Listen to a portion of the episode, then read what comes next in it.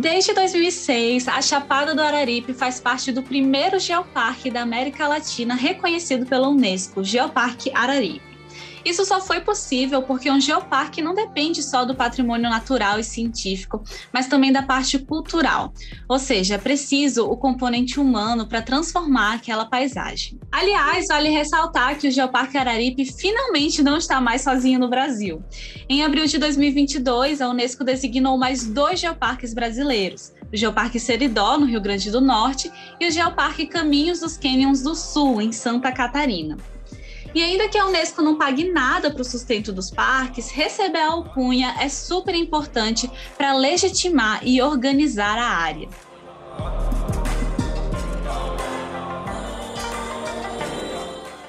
E justamente para falar sobre o valor que esse patrimônio tem para o Ceará, nós convidamos o paleontólogo e professor Alisson Pinheiro, diretor do Museu de Paleontologia Plácido Cidade Nuvens, e a arqueóloga Lucineide Marques, do Instituto de Arqueologia do Cariri. Bom dia, pessoal, e muito obrigada pela presença de vocês. Bom dia, bom dia a todos. Bom dia, bom dia Catalina. Bom dia, é um prazer conversar com vocês. É, eu queria começar perguntando é, para vocês dois, né, e fiquem à vontade para responder primeiro, é, o que, que vocês entendem por valor do patrimônio da Chapada, né? Porque a gente pode pensar em valor cultural, a gente pode pensar no valor científico, no valor comercial, mas na perspectiva de vocês, qual é o verdadeiro valor da Chapada do Araripe? Ó, oh, Catalina, assim, a Chapada do Araripe, ela é tão repleta de valores culturais, ambientais, científicos e etc., assim como você colocou, e esses valores, eles estão tão relacionados entre si que é difícil a gente desassociá-los, assim, especificar um, um valor específico. E é justamente por causa dessa singularidade que a Chapada do Araripe apresenta que tem algumas instituições idealizadoras, como a URCA, como o Governo do Estado Geoparque Araripe e a Fundação Casa Grande, e entre outros apoiadores, que estão apoiando um grupo de pesquisadores, do qual eu faço parte, que estão na, na incumbência de fazer um levantamento desses bens e desses valores existentes na Chapada, para elaborar um dossiê para candidatar a Chapada para patrimônio da humanidade. Porque para a gente esse é o grande valor da Chapada, ele é tão grande, tão especial, que é muito pequeno para ser restrito somente a nós aqui da região, sabe? Então, o grande valor para mim é um valor assim a patrimônio da humanidade, que é justamente isso que a gente está vendo. E é justamente assim, por esse é, nesse documento, a gente está classificando a Chapada como uma paisagem cultural porque realmente é um, um fervilhão, assim, um caldeirão de culturas tão grande que não tem como a gente classificar ela só como um, um, valor paisagístico ou cultural, mas uma paisagem cultural onde todos esses valores eles estão associados, estão indissociáveis entre si, é, compondo essa paisagem, esse caldeirão de culturas que a gente tem aqui na, na região do Cariri. Então, esse valor da Chapada ele é tão grande, tão importante, que cabe a todos nós valorizá-los e, e solicitar mesmo da Unesco que reconheça isso tudo como patrimônio da humanidade e compartilhar com o resto da, do mundo, né? Então esse, para mim, é o grande valor da Chapada. Então, é muito interessante essa pergunta e a Lucineide falou muito bem. Quando a gente fala em, em valor cultural, é, o ser humano necessita de cultura porque ele necessita, a partir dessa cultura, de construir suas identidades. Então, você valorar culturalmente um ambiente é muito difícil. A do povo é montada a partir dessa cultura. Então, qual o valor da Chapada, valor cultural da Chapada? Para o povo do Cariri é inestimável. Não há como você valorar é, financeiramente, é algo que está dentro do seu DNA, é algo que faz parte do seu dia a dia, é algo que faz parte da sua vivência e por isso é tão importante para todos nós. E por isso que a gente está é, solicitando à Unesco reconhecimento dessa paisagem como esse caldeirão que a nossa colega Lucineide acabou de, de mencionar.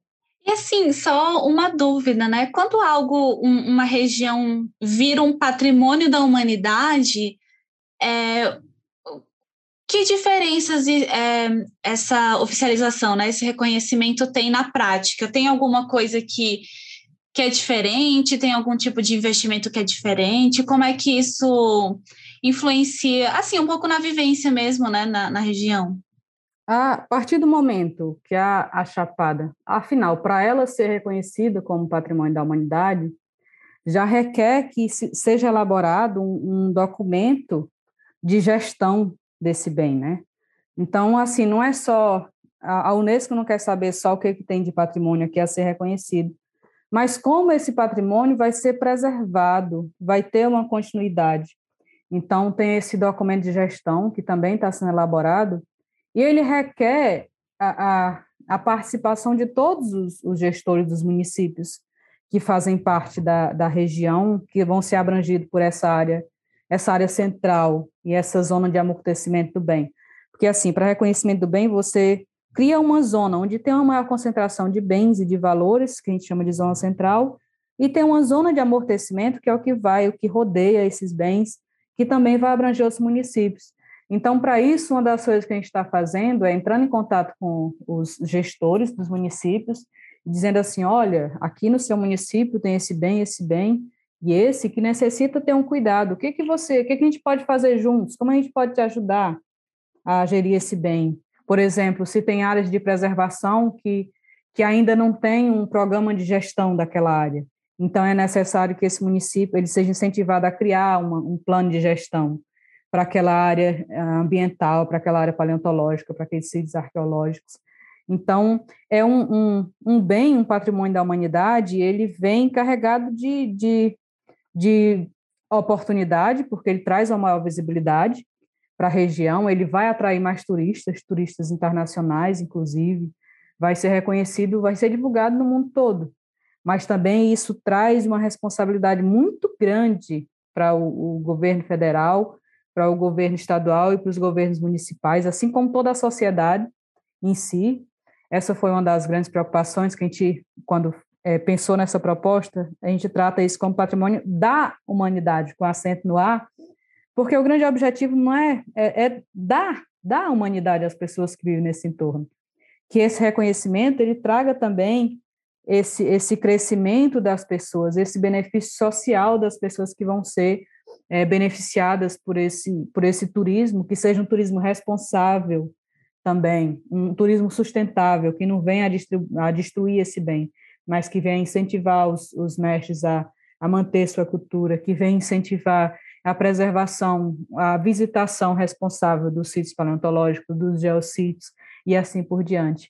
Então, é, ser reconhecido como patrimônio da humanidade ela traz essa grande responsabilidade e, e, ao mesmo tempo, traz uma grande valorização. Então, a grande mudança é essa, né? Trazer para as pessoas, mostrar às pessoas do lugar, principalmente, a importância desse bem, porque quando você traz esse sentimento de patrimonialização para as pessoas e elas abraçam isso, então você já tem meio caminho andado. Então é vender de fato o, a região, mostrar para as pessoas do lugar o valor que elas têm, o valor da cultura que elas, elas produzem aqui, o valor desse desse ambiente e de tantas coisas maravilhosas que o Cariri apresenta. Então, o grande objetivo é esse, é mostrar para as pessoas, para que o mundo, para que essas pessoas também possam mostrar para o mundo a importância e o, o, o valor do Cariri. Ah, eu, isso é legal porque dá até para puxar uma coisa que eu também queria conversar com vocês, porque quando a gente fala sobre um valor de um patrimônio, eu acho que é muito fácil a gente relacionar valor com com a questão de financeira mesmo, né? E aí tem todo que tem uma relação com isso, mas a questão do desenvolvimento social é muito importante, né? Não basta ter um patrimônio que você não vai colaborar para o desenvolvimento das pessoas que moram na região e tudo mais.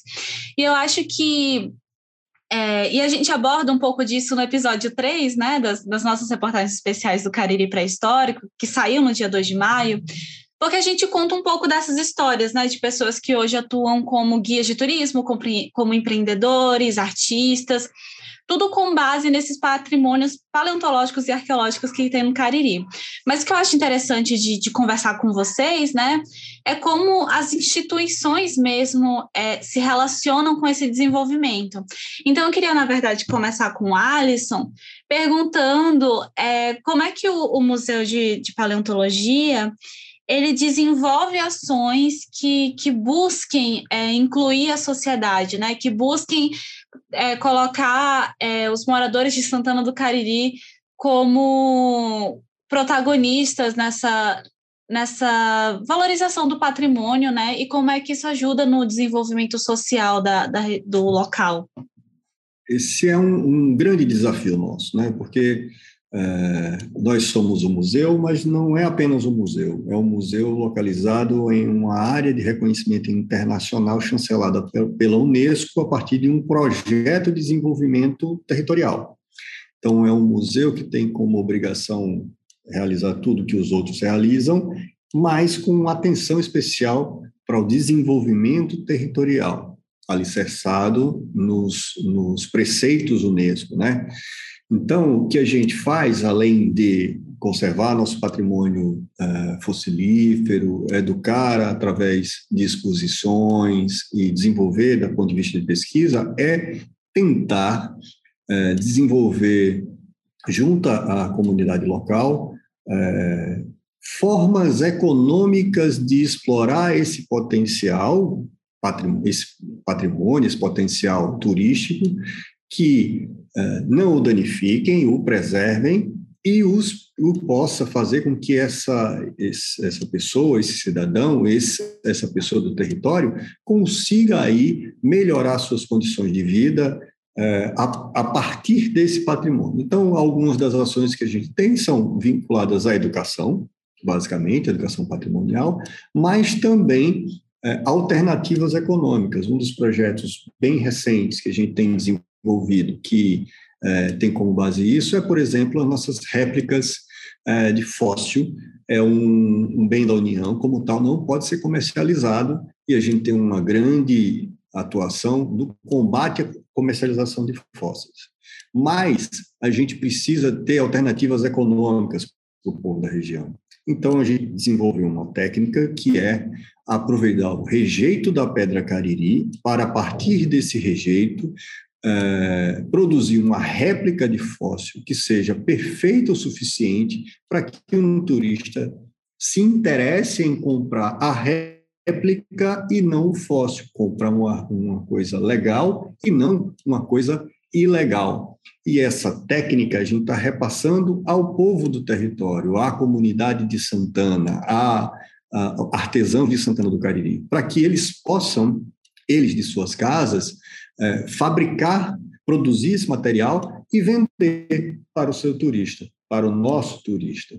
Então, de alguma forma, é gerar renda, tá? gerar renda a partir da, desse patrimônio, que seriam os fósseis, dessa ideia, dessa, desse, dessa cultura que está ligada, mas de uma forma que eu consiga reduzir um passivo ambiental, que é o problema do rejeito da mineração, que eu consiga agregar valor a um bem cultural e fomentar uma rede do bem, vamos dizer assim, é, ao redor do tema. É, também educar a sociedade para que eles possam desenvolver economia criativa relacionada aos fósseis, por exemplo. Hoje, quando você chega em Santana do Cari, você já se depara com várias, vários pequenos empreendimentos que têm a paleontologia como seu carro-chefe como uh, uma lojinha vizinha ao museu, que chama-se Dinoartes, especializada em fazer souvenirs, é, é, brinquedos e coisas relacionadas com a temática, temática fóssil. Então, dessa forma, além das formas tradicionais, né, de, de atrair o turista, é, restaurante, hospedaria, essa coisa toda, você conseguir agregar valor à paleontologia e desenvolver outras formas de economia. Ah, inclusive a gente entrevistou a Érica e o, o Expedito, né? Pra, que eles são os empreendedores do Dino Artes. Eu adorei que a Érica falou sobre é, o, a, o, Cariri, o Cariri, a Santana do Cariri ser dos dinossauros. Eu achei maravilhoso quando ela disse isso na entrevista. E que está na, na, no episódio 3 da reportagem e no nosso web documentário também, que está tudo no Povo Mais.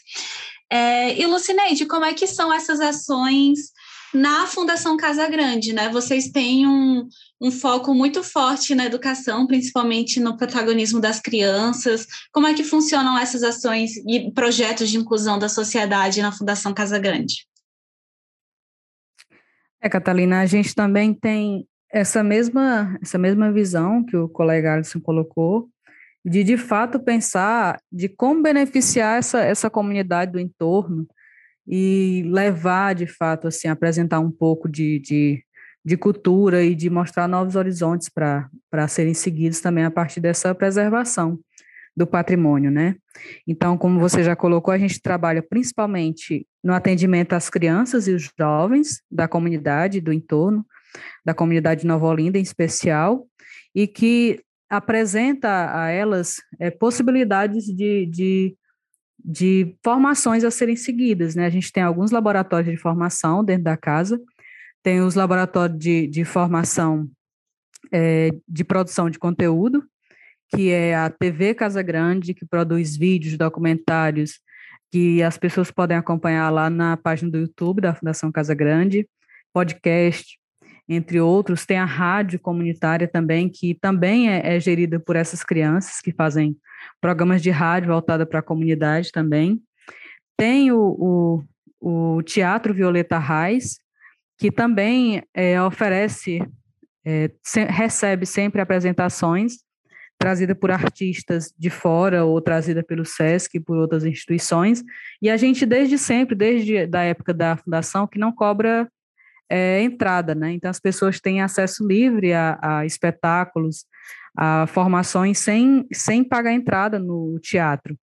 E tem os laboratórios de conteúdo, que a gente chama, que são as bibliotecas, a Gibiteca, que tem um acervo grande de gibis, a DVDteca, que tem um acervo de, de filmes, apesar da, da modernização que se tem hoje de acesso a, a, a filmes, mas é um, acervo também a, a, a, ser preservado, a ser conhecido, as produções, para ir comparando como eram os efeitos especiais de antes, de hoje, para eles também começarem a pensar e a produzir suas próprias é, produções de vídeo de, de curta-metragens. E, além disso, além de, de fazer esse atendimento, as crianças também têm o laboratório de arqueologia, que é onde funciona o estudo de arqueologia do Cariri, e essa parte da arqueologia está muito ligada. Tem três, é, duas frentes, né? Três, na verdade. Tem um museu de arqueologia, que é o Memorial do Homem Cariri, onde tem tanto peças é, arqueológicas expostas, como também traz toda a parte mitológica do Cariri, que são os mitos e as lendas que estão apresentadas lá também. Tem o Laboratório de Arqueologia, que é onde faz esse trabalho já de, de curadoria, de tombamento, de acondicionamento das peças arqueológicas que, que são encontradas no Cariri, trazidas tanto pela arqueologia preventiva, quanto pela, pelos, pelos achados fortuitos também que a comunidade é, encontra. Às vezes a pessoa vai cavar um, um barreiro, vai fazer um alicerce de uma casa, alguma coisa, encontra um material arqueológico. Como já tem o Instituto de Arqueologia do Cariri como referência no território, a gente acaba sendo também esse essa ponte, essa, esse captador de, de material também esse contato direto com o IFAM, que é o Instituto do Patrimônio Histórico e Artístico Nacional, como aconteceu recentemente, por exemplo, um achado fortuito lá na, na Quasis, estavam cavando uma, uma, uma leira para fazer uma, uma rede de drenagem e encontraram vasilhas inteiras lá naquela área. Que legal. Então, aí a gente fez todo esse trabalho de, de ir lá, fotografar o material que estava sendo encontrado, avisar o Instituto Patrimônio Histórico e Artístico Nacional, eles darem esse retorno para a gente, e a gente está já nessa fase de aguardar a autorização deles para fazer o translado desse material para o Instituto.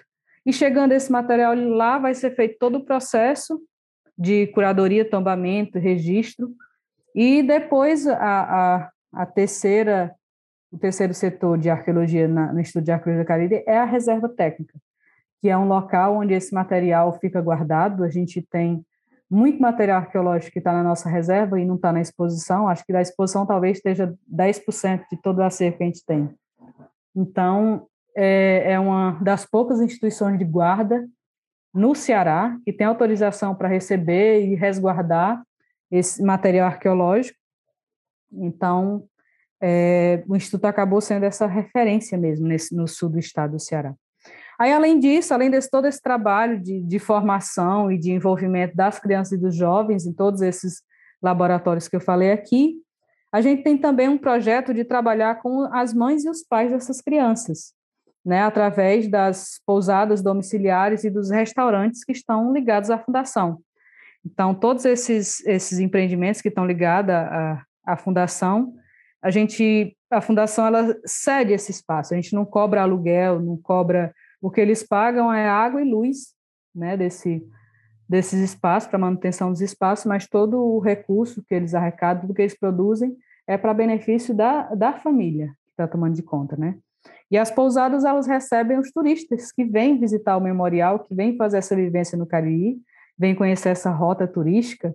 Então, foi uma forma de, de beneficiar também a, a, a família, principalmente as mães, né, que são as grandes protagonistas nessa história, que recebem o turista, fizeram um quartinho montado, a fundação montou um quarto de pousada na, na casa dessas, dessa mãe, dessas mães, que elas recebem os turistas, eles comem junto com a família, provam a culinária do Cariri e dá um retorno financeiro também, que traz um, um pouco também de, de dignidade para essa família e mantém as crianças na fundação. Porque a partir do momento que a, a, a mãe está sendo beneficiada, não, ela não vai tirar o filho dela da fundação, né? É como se, Allenberg sempre fala que é como, as pousadas elas surgiram como uma forma da criança dar um retorno para a família, né? Porque na fundação ele está aprendendo, a gente já perdeu algumas crianças que o pai diz assim, ah, mas ele não vai mais porque ele vai trabalhar, ele está trabalhando cabeleireiro ganhando 50 reais por mês, está fazendo isso, está indo para uma pedreira, está indo... Então, a partir do momento que você dá esse retorno para as mães, também você meio que segura também as crianças, você mantém as crianças dentro dessa, dessa formação e desse aprendizado. Agora, Aí, além... desculpa, não, é que uma dúvida que, que me surge muito, por exemplo, e aí eu pergunto para os dois, inclusive, é porque a gente vê é, projetos do tipo saindo do museu, saindo da fundação, mas esses projetos de, de desenvolvimento social, porque é de fato que eles são, eles precisam vir de instituições como museus, é importante que tenham instituições desse em cada um dos municípios, ou o ideal mesmo é que, que isso sairia, é, saísse pró da própria sociedade civil, ou, obviamente, mais incisivamente dos próprios governos municipais, assim. Por que, que é tão importante, por que, que esses projetos estão saindo dos museus? Por que, que não do governo? E, enfim, como é que funciona isso, né? A gente, assim, pela a trajetória da fundação, você acaba ganhando uma, uma visibilidade e uma confiança também de, de, órgãos, assim, tanto da sociedade como do governo. E assim, a fundação ela, ela recebe também alguns incentivos, principalmente da da FEComércio, através do Centro FEComércio SESC, que traz também ajuda no financiamento da água e luz da casa e, e ajuda no desenvolvimento de oficinas, de formações também de trazer mestre da cultura na época da renovação. A gente tem um apoio, por exemplo, da Caju São Geraldo e do governo do estado também. Mas como é que entra essa ajuda do governo? Através de editais. É, o governo, a gente já participou de editais do governo federal, do governo do estado. Então, as ONGs, especialmente, elas, elas acabam se beneficiando dessa forma, uhum. mas através de editais, mas não necessariamente isso deve partir só de uma ONG ou de um, um museu. A própria sociedade em si, através de associações comunitárias, por exemplo, é uma ferramenta importante também, principalmente nas pequenas comunidades de, de, de luta e de benefício, de conseguir também trazer um pouco de inclusão. Eu acho as instituições, as associações comunitárias algo assim muito muito bacana nesse sentido. Mas eu acho que o primeiro passo é de fato se organizar, porque uma pessoa sozinha ela não vai conseguir é, fazer isso, pensar essas, essas, esses projetos, se não tiver um coletivo de pessoas que pensem, se juntem para trazer isso. Mas, de fato, hoje, é, pelo menos falando em, em, da Fundação Casa Grande, os projetos que saíram, como, por exemplo, os museus orgânicos são projetos pensados para fora da fundação. Uhum. A, pra, através do, do, do, financiamento do SESC, a gente está conseguindo montar museus orgânicos na Casa dos Mestres, na Casa de, de Político, como, por exemplo, de Antônio Jeremias, contar a história política de Nova Olinda. Então, assim, são projetos que estão além das paredes da fundação, né, que a própria família vai tomar de conta daquele museu, vai manter, vai receber os turistas, vai, os turistas vai vender os produtos produzidos pelos por eles mesmos, pelos mestres, mas ainda requer, né, esse apoio ainda, ainda tem essa necessidade de ter um apoio de uma instituição. Pronto. E assim, Alisson, o que que como é que o senhor vê isso, né? O dessa questão do papel do museu no desenvolvimento social e, e na importância né, de, de sair também de outros locais que não apenas de instituições como os museus, que eu não sei se é, o Museu de Paleontologia, estando agora no guarda-chuva da URCA, acaba tendo compromissos diferentes que o da própria fundação, enfim. É, o que eu enxergo é assim, é, quanto mais melhor. Não dá para dizer que a gente esse é um papel só da dos, dos governos, seja em qual, qual instância for, estadual, municipal, federal, ou só da sociedade civil. Não dá para ficar esperando um pelo outro. A gente tem é que fazer, porque a sociedade, de uma forma geral, precisa de iniciativas é, de várias ordens que possam promover o desenvolvimento. Claro que cada um desses entes tem especificidades e pode ir até determinado ponto.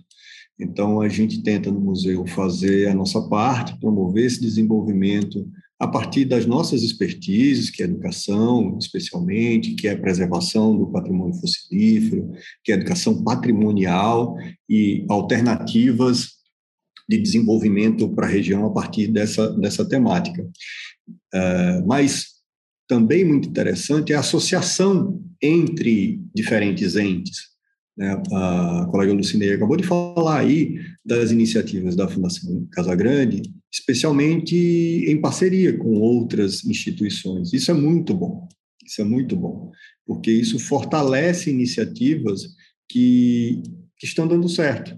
Né? Então, isso faz com que uh, o que está sendo desenvolvido tenha mais força para alcançar objetivos maiores. Então, o que a gente enxerga do ponto de vista do museu é que a gente precisa fazer. Precisa fazer independente do governo municipal, independente do governo estadual, independente do governo federal, mas com eles também. Né? Então, a gente está sempre procurando apoios, eh, editais, é, tanto nos sistemas públicos quanto privados, parceiros para executar essa tarefa tão, tão nobre tão difícil que é promover o desenvolvimento. Uma coisa que eu queria voltar agora, já que a gente falou um pouco sobre esse desenvolvimento social, cultural que tem, né? Eu queria voltar um pouco para a parte mais científica é, desses patrimônios, né? E aí eu queria começar com o Alisson, perguntando, porque o Museu de Paleontologia é um pouquinho mais velho que a Fundação Casa Grande, é, perguntando se a oficialização da Chapada como um geoparque, né? Influenciou de alguma maneira no avanço ou na manutenção da pesquisa paleontológica no Cariri? Se vocês perceberam alguma influência disso é, na não no fazer científico, mas talvez na valorização desse fazer científico, na continuidade dele. Muito boa pergunta, Catalina. E sim, sim, é, a, quando a região aqui do Cariri torna-se geoparque, isso dá. Bom, a gente já, já era reconhecido mundialmente por causa da nossa bacia fossilífera, né, que é uma qualidade espetacular, rara e tudo isso. Mas, a partir do momento que, que recebe-se o selo, um selo Unesco, é, outra dimensão é aberta, vamos dizer assim, uma, uma visibilidade diferente é associada àquele local. Então, com certeza, isso foi importante para que a gente avançasse no, no fazer a ciência nessa região e os resultados é, expressivamente estão aparecendo. Claro que não é de uma hora para outra, mas recentemente, por exemplo, a gente teve artigos publicados na Nature que não é simples. Né? Então, nossos pesquisadores da URCA, a partir dessa, dessa necessidade de desenvolver a região, é, a partir de um processo de formação também. Então, se a gente chegou hoje num artigo, numa revista tão renomada como Nature, e com pesquisadores da URCA e com alunos formados pela URCA, é porque teve um grande esforço de, de ciência, sim, e de investimento em educação para isso chegar nesse, nesse ponto. E isso eu tenho certeza que só foi possível graças a esse grande selo Unesco que a região recebeu já há, mais de 15 anos. E aí eu faço a mesma pergunta para a Lucineide, né? E aí, pensando também é, no fato de que a pesquisa arqueológica, ela, acho que ela não tem nem 50 anos ainda, né, Lucineide, no, no Cari, eu acho que ela tem uns 30 anos, junto com a fundação da Casa Grande, talvez um pouquinho mais. É, e a, a, gente já tem alguns sítios arqueológicos, como é o caso do, do Santa Fé, que está esperando virar geossítio, está nesse processo de oficialização, né? E aí, como é que essas oficializações de geossítios e também do reconhecimento é, da Chapada do Araripe como um, um, espaço de patrimônio arqueológico pode colaborar para a pesquisa de arqueologia né, no local? Assim, a pesquisa arqueológica, ela com todas as aplicações de métodos próprios, sistematização, ela é mais recente, sim se a gente considerar que a primeira arqueóloga do Cari, a primeira pessoa formada em arqueologia foi doutora Rosiane Lima Verde, e ela terminou o mestrado dela em, em 2006. Mas já haviam relatos mais antigos de achados e de levantamentos arqueológicos aqui na região, como, por exemplo, já tem o padre Francisco Teles, Correia, Francisco Teles de Menezes, que ele já trazia notícias de arte rupestre no Cariri, é, citadas em Assaré, em Missão Velha. Isso notícias do século XVIII, início do século XIX, já haviam essas notícias de arte rupestre no Cariri. Também Figueiredo Filho, que foi um grande pesquisador da região, ele já tem uma publicação de, de 1964 que ele relata achados de, de urnas durante a construção da Praça da Sé e da Faculdade de Filosofia do Crato. Então, é, já havia um levantamento mais antigo, e mais recentemente já tem um levantamento, teve esse levantamento feito de sítios também por Allenberg Quindins e Rosiane Lima Verde, já na década de 80, né, que eles fizeram esse levantamento, tanto de sítios mitológicos como de sítios arqueológicos, e inclusive foi através desse levantamento deles que surgiu esse interesse de Rosiane, né, essa interesse, essa necessidade de estudar arqueologia, né, porque eles contam muito bem isso, Allenberg conta muito bem isso, que quando eles faziam essas visitas, esse levantamento, as pessoas acabavam é, doando peças arqueológicas para ele, né? Uma machadinha, ah, um, um, pilão, alguma coisa. Chegou um momento que a casa deles já não tinha mais como eles ficar com isso em casa, porque as pessoas, pesquisadores, estudantes iam lá visitar a casa deles para ver esse material. Daí surge a necessidade de criar um museu, que é onde surge a Fundação Casa Grande, em 1992, justamente com a intenção de criar um museu para receber esse acervo arqueológico. Aí, depois de montado o museu, surgiu a necessidade de ter um profissional de arqueologia que se responsabilizasse por esse acervo, sem ter essa cobrança institucional mesmo é, do IFAM de ter um responsável por aquilo. Aí é onde surge a necessidade de, de Rosiane estudar arqueologia e se tornar uma arqueóloga responsável por esse acervo. Então, é, nesse sentido, é que surge também o Instituto de Arqueologia do Cariri, o Instituto mesmo, a, a, institucionalizado desde 2015, vem o Instituto e vem junto com o Instituto todo esse, todos esses benefícios, assim, de também sistematização das, das pesquisas, de levantamento de sítios, teve grandes contribuições, e mais recentemente também já levando em consideração essas obras que foram grandes obras que foram realizadas no Cariri, como a ampliação da Transnordestina, como a transposição do Rio São Francisco, isso também tem uma, uma na legislação brasileira existe uma normativa que diz que todas essas obras grandes têm que ter um estudo arqueológico antes de realizar a obra, tem que haver, se houvesse isso nessas áreas, e isso tem que ser resgatado antes de, de a obra avançar por essas áreas. Então, isso também trouxe uma grande contribuição da arqueologia preventiva, arqueologia de contrato, também assim conhecida, para levantamento de sítios. Então, hoje o Cariri ele tem uma grande quantidade de sítios levantados por causa dessas ações que foram sendo realizadas ao longo de tantos anos.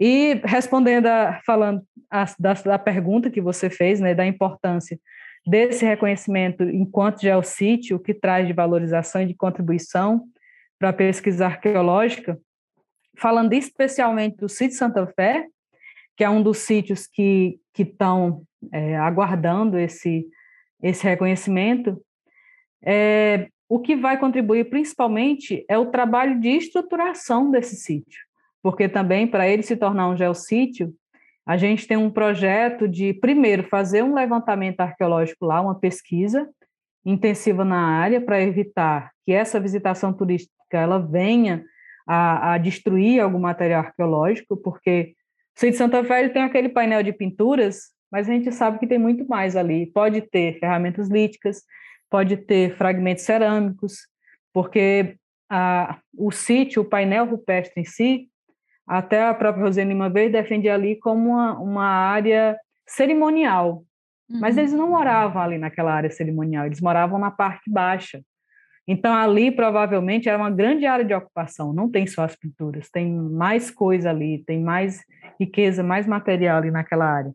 Então, essa pesquisa arqueológica vai ser muito importante para o entendimento da ocupação daquele local e a estruturação do sítio, colocar, é, fazer trilhos que dê acesso para pessoas que têm é, mobilidade reduzida, um centro de referência que as pessoas que não consigam subir para ver os painéis de pintura consiga ver ali um, um pouco, entender um pouco mais da arqueologia daquele lugar, daquele espaço, visitar. A gente já conseguiu fazer, por exemplo, é, em parceria com a, alguma uma instituição de, de São Paulo, o levantamento 3D do painel, então é provável que a gente consiga fazer uma, uma reprodução desse painel na parte lá de, do, do centro de referência, para que as pessoas consigam ver as pelo menos a réplica das pinturas, quem não consiga subir até lá, né?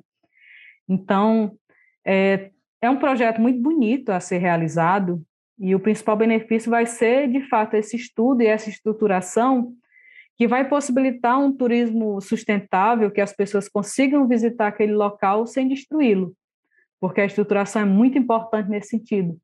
Quando um, um sítio arqueológico ele tem uma grande visitação sem uma estruturação, isso leva à destruição, porque não tem acompanhamento de guias turístico, não tem as placas sinalizadoras, então as pessoas acabam deixando lixo no local, acabam riscando as pinturas, acabam destruindo, até com pisoteio material que elas visualmente não reconhecem. Então, é muito importante esse reconhecimento do Santa Fé enquanto geossítio, tanto para possibilitar que as pessoas conheçam e se apropriem desse patrimônio, como para a preservação daquele espaço. Então, é, é, vai ser de grande contribuição. E que isso se expanda para outros sítios, né? Isso é muito importante, que comece com ele, mas que a gente possa abranger outros sítios também. É, e são muitos. Eu estava falando com a Giane Cedrin, que é uma das coordenadoras né, do Geoparque Araripe, e ela comentou: no momento a gente tem nove geossítios oficializados, mas já tem mais de 50 reconhecidos, né, catalogados. Então é só o processo de ir é, preparando tudo bonitinho para conseguir oficializando um por um. E aí, é, tu comentaste sobre réplicas e tudo mais, eu lembrei do que o Alisson falou da, da réplica dos, dos fósseis, e eu queria trazer um pouco para essa questão do Cariri como patrimônio da humanidade, né? Porque, e aí eu faço a pergunta agora para o Alisson, é, que a gente sabe que existe um interesse gigantesco e às vezes muito perigoso quando a gente pensa no contexto do tráfico de fósseis, né, e do colonialismo científico, é, com, com a, o patrimônio paleontológico que a gente tem no Cariri. Mas o que eu queria perguntar é por quê? Por que, que os fósseis do Cariri eles são tão valiosos para a ciência mundial, né? Porque quando a gente fala de patrimônio da humanidade, quando a gente fala de pesquisa, e aí para os dois lados, é também uma pesquisa da humanidade, né? Então, por que, que esses fósseis são tão, tão importantes é, para a pesquisa mundial da paleontologia? Então, Catalina, o negócio é que aqui é, é diferente do resto do mundo, vamos dizer assim. É, vamos começar do começo. Primeira coisa que preciso falar é que fóssil é uma coisa rara. A, a regra é que toda matéria orgânica seja decomposta, ou seja, você você tem a matéria orgânica se organizando e se desorganizando. Um fóssil só se forma quando esse processo natural de decomposição dessa matéria, desse composto, é de alguma forma é, encerrado, parado, estacionado. Tá? Então, aquela matéria orgânica que seria decomposta não é mais e fica preservada com aquela forma por, por um tempo indefinido. Tá? E isso só ocorre sob condições especiais. Isso ocorre quando você tem é, frio extremo, calor extremo, anóxia, algumas situações específicas.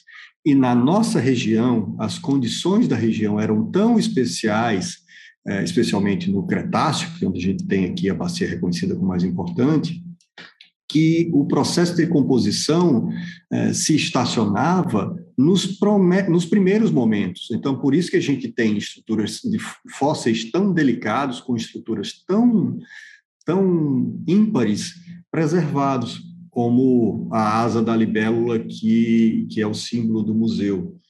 Então, normalmente, como, é um processo, como é, a decomposição precisa ser estacionada, os fósseis que você encontra ao redor do mundo são das estruturas mais rígidas, como ossos. Aqui você encontra tudo. Encontra tecido mole, encontra a asa da, da libélula, encontra o coração do peixe, você encontra detalhes que você não encontra em outro local do mundo. É, e a, além dessa qualidade, é, desse processo de decomposição ser, por alguma característica especial da região impedido, a quantidade. Então, a gente tem uma quantidade muito expressiva de fósseis também na região, o que é ainda mais raro ter as duas coisas associadas, a quantidade e a qualidade.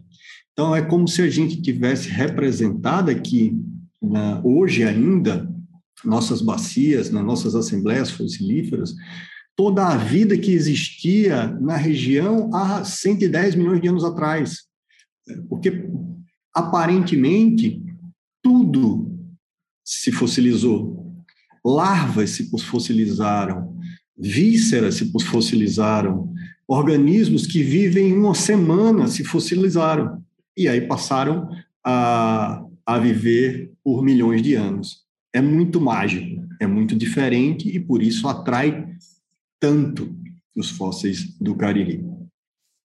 Eu acho até uma boa para convidar o pessoal no dia que esse episódio sair, já vai, a gente já vai ter feito a live sobre tráfico de fósseis aqui no Povo Mais. Então, isso que o Alisson está falando da qualidade, da especificidade, né, dos, dos fósseis e tudo mais, a gente pode vocês podem, como ouvintes, se aprofundarem um pouquinho nesse assunto também na live que a gente vai ter, é só procurar no Povo Mais a parte de ao vivo que vai estar tá lá salvo bonitinho, ou em qualquer rede social do Povo que vai ser transmitido simultaneamente. E Lucineide, aí eu queria te perguntar também a, a, singularidade do Cariri, né, em termos de pesquisa arqueológica, porque principalmente quando a gente está falando dos primeiros povos que habitaram a região, porque uma coisa que a Heloísa é, Bitu, que ela também é arqueóloga, né, do, do Instituto de Arqueologia do Cariri, comentou com a gente quando a gente visitou a fundação, quando ela veio também no último episódio é, do podcast, é que os, os, os, os povos cariris foram os primeiros, são os, os mais é, reconhecidos, mas vocês também já encontraram algumas evidências de outros povos, principalmente tupis, é, no, no, Cariri, né? Ou seja, no interior, quando se imaginava que eles tinham migrado só pelo litoral. Então, é, como é que essa história e o que mais tiver né, de história da, da arqueologia é, reverbera no Brasil, reverbera no mundo? Então, qual a importância é, do Cariri nesse contexto nacional e mundial? Ó, Catalina, como eu, eu havia falado, hoje no Cariri tem 166 sítios arqueológicos conhecidos, levantados, assim, né? Porque, como eu já citei aqui, tem o estudo de arqueologia do Cariri e tem o trabalho de arqueologia preventiva, que pesquisa geralmente onde está passando alguma obra, alguma obra grande. Então, a gente tem um território enorme que ainda não foi explorado. É um território enorme que é, é impossível abarcar e de fazer e dizer exatamente quantos sítios tem. A gente sabe que isso é um mínimo, que há muito mais sítios arqueológicos presentes no Cariri. Então, só a partir disso você sabe que o Cariri ele foi uma zona de, de confluência de diversos povos que habitaram aqui, tanto pelas riquezas ambientais que, que existem aqui, pelas condições de, de ser uma área que liga a Chapada da a Serra da Ibiapaba com o Rio São Francisco, que traz uma ligação ali com a região do Jaguaribe. Então, é uma área também próxima ali do, do, do sul, sudeste do Piauí, onde tem aquela grande concentração. A gente sabe que teve uma grande ocupação então, é uma área do Nordeste que ela funcionou como uma zona de, de confluência mesmo, de ligação entre importantes áreas. Então, desses 60, 166 sítios arqueológicos, 115 ainda estão preservados, ou seja, ainda não foram resgatados ou nenhuma obra é, passou por cima deles, né? Não teve impacto em relação às obras construídas na, na região e 51 deles já foram resgatados e o, materi o material estão em instituições do Ceará, porque é uma das coisas que a legislação diz também, que o material resgatado no Estado, ele permaneça no Estado. Então, hoje, dessas pesquisas aqui realizadas, tanto pela pesquisa acadêmica, da pesquisa acadêmica eu posso citar a importante pesquisa realizada por doutora Rosiane Lima Verde, tanto no mestrado como no doutorado, em que ela conseguiu uma datação do sítio Olho d'Água de Santa Bárbara, em Nova Olinda, que ele está datado de 3.190 anos, né? Então, é a datação mais antiga daqui do, do, do Cariri, uma das datações mais antigas do Ceará, e também tem datações de 2.620 Milagres, de 2.240 no Crato, e em Brejo Santo, 1.240, então, é uma, uma região que foi ocupada durante milhares de anos por diferentes povos. E é isso que a Heloísa te falou mesmo. A gente sabe que foi por diferentes povos através da cultura material que a gente encontra aqui no, na, na região, né? Tem desde de cerâmicas alisadas e escovadas até cerâmicas pintadas com um, uma característica diferente própria dos povos é, tupi-guarani, né, que eles tinham uma forma própria de, de produzir a cerâmica, tinha as medidas, tinha uma forma de pintar, uma forma de produzir. Então, a gente sabe que aqui teve a ocupação dos povos cariris, que ainda se mantém até hoje, porque foi uma ocupação de longa duração, né, que quando uma ocupação de longa duração que começou há milhares de anos atrás e permanece até hoje, porque ainda hoje a gente sabe da existência de, de povos cariri, por exemplo, na comunidade de Poço Dantas, no Crata, ainda tem uma comunidade remanescente lá dos povos cariris que ainda tem na identidade o sobrenome Cariri, né? As pessoas mais velhas ainda têm o Cariri no nome lá no registro. Então, essa ocupação mais longa e tem ocupações que podem ter é, durado menos. Eles podem ter convivido, claro, pode ter ocupado diferentes áreas ao mesmo tempo ou pode ter ocupado em diferentes períodos. Mas a gente sabe que teve os povos Cariri e teve os povos Tupi também que passaram pela Chapada. E justamente isso que, que você já falou, acreditava-se antigamente que esses povos tupis tinham saído da Amazônia, tinham seguido pelo litoral, seguindo pelo litoral até chegar no, no sul do Brasil. E de repente você encontra material cerâmica tupi aqui, no Cariri, na Serra da Ibiapaba, isso entrando para o interior, né? Para o interior do, do, da, do país. Então, isso é algo muito bacana que mostra realmente o potencial que o Cariri tem e a importância que o Cariri tem para os povos que aqui habitam desde os tempos primórdios mais antigos. Então, é uma área muito importante para entendimento da arqueologia do Brasil. Tem importante pesquisa realizada já pela Federal de Pernambuco, também nessa região do, do Cariri, mais do Cariri pernambucano.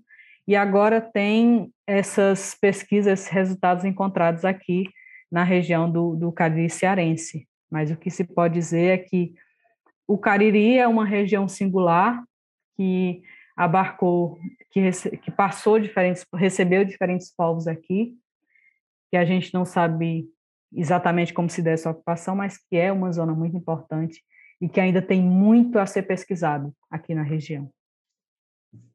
E o bom é saber que a gente vai ter muita história para contar daqui para frente. Eu fico só pensando, meu Deus, que eles consigam encontrar muitas coisas, publiquem logo para a gente poder escrever matéria sobre isso. É, gente, muito, muito obrigada pela participação de vocês, foi ótimo. É, acho que deu para elucidar muito bem né, o que, que significa o, o valor do patrimônio né, do, do Cariri em, em diversas frentes.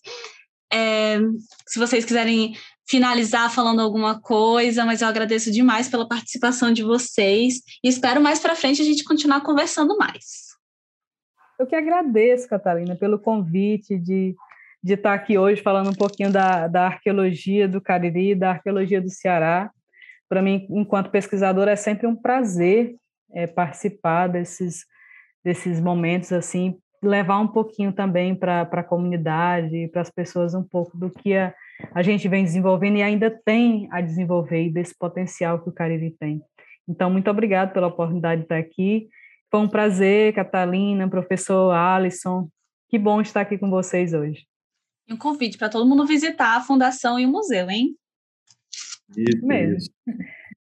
Então, agradecer também a oportunidade é, e dizer que para entender esse patrimônio só tem um jeito: venha nos visitar, venha conhecer Cariri, venha conhecer tudo isso que a gente fala e venha perceber que a gente falou pouco, que tem muito mais, que a coisa é muito mais encantadora, complexa e, e agradável, sei lá, são tantos adjetivos interessantes que podem ser utilizados. O Cariri é único e o Cariri é nosso.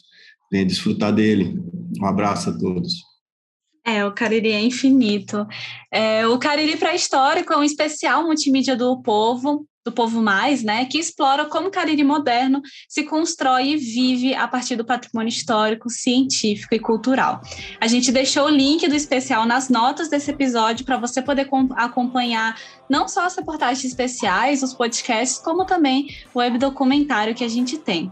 E o podcast não acaba por aqui, viu? A gente ainda tem mais um episódio pela frente e ele sai no dia 12 de maio no Povo Mais. Até lá, pessoal. Tchau, tchau.